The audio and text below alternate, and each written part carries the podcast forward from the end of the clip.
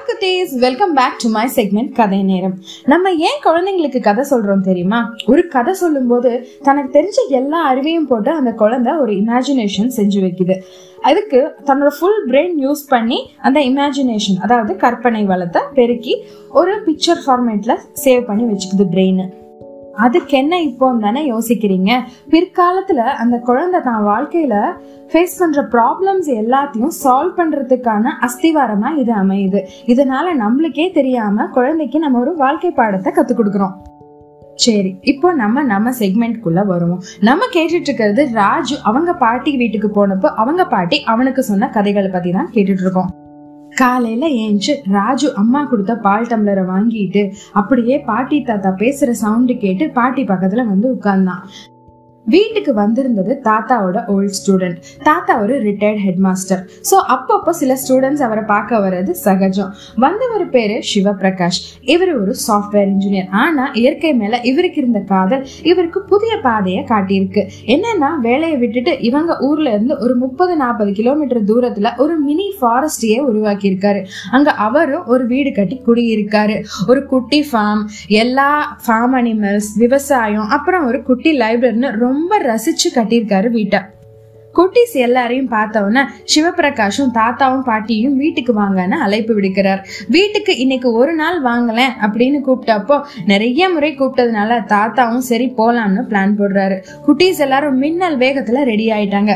சிவபிரகாஷ் வந்த ஜீப்லயே அவங்கள கூட்டிட்டு போகிறதுக்கும் ரெடி ஆகிறாரு போற வழியெல்லாம் பெரிய பெரிய மரங்கள். அது ஒரு நீண்ட ஒத்தையடி பாதை மாதிரி போகுது. எதிரில் வண்டி வந்தா கூட திரும்ப முடியாத அளவு குறுகலான ரோடு அது.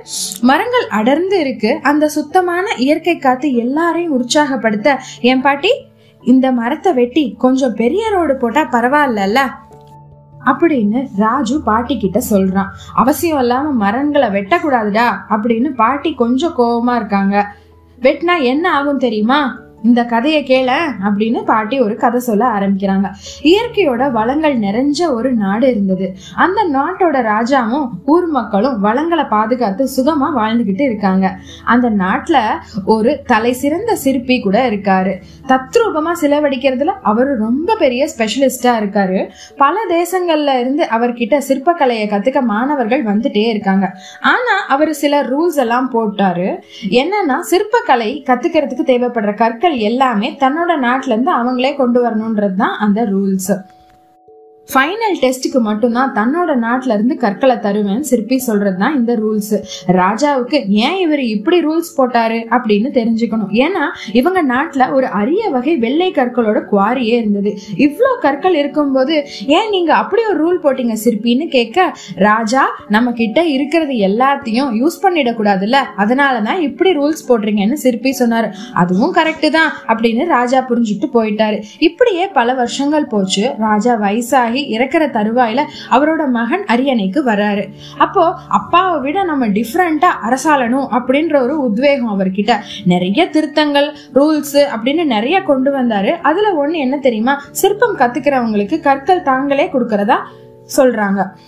ஏன்னா அந்த காலத்துல பெரிய ஸ்டோன்ஸ் கொண்டு வர்றதெல்லாம் ரொம்ப கஷ்டமா இருந்தாலும் மொரோவர் நிறைய ஸ்டூடெண்ட்ஸும் வருவாங்க கத்துக்கிறதுக்கு. அப்ப நம்ம நாட்டுக்கு நிறைய காசு வரும்ன்றது தான் இந்த குட்டி ராஜாவோட பிளான் அவர் பிளான் பண்ண மாதிரியே எல்லாமே சரியா நடக்குது. சில வருஷத்துல ஏதேதோ ரீசன்காக நிறைய மரங்களை வெட்டிட்டாங்க.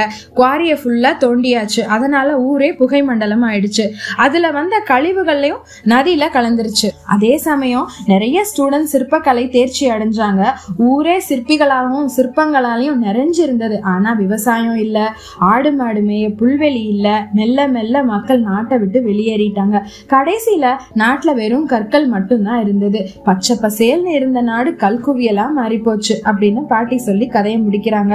முடிக்க முடிக்க அவங்க வந்து சேர வேண்டிய சிவபிரகாஷ் அண்ணா வீடும் வந்துருச்சு. எல்லாரும் ரொம்ப ஆர்வமா சந்தோஷமா எல்லா இடத்தையும் சுத்தி பார்க்க போறாங்க. அங்க இருக்கிற மரம் செடி கொடிகள் வீட்டுல இருக்கிற ஆடு மாடு கோழின்னு டைம் போறதே தெரியல இந்த குட்டீஸ்க்கு. நல்லா சாப்பிட்டு லைப்ரரிலயும் உட்கார்ந்து எல்லா புக்ஸையும் புரட்டி பாக்குறாங்க குட்டீஸ்க்கு ஃபுல்லா புது புது அனுபவங்கள் கிடைக்குது. நம்ம இயற்கையை எவ்வளோ மதிக்கணும் அதை பாதுகாக்கணும்னு குழந்தைங்களுக்கும் நல்லா புரிஞ்சது.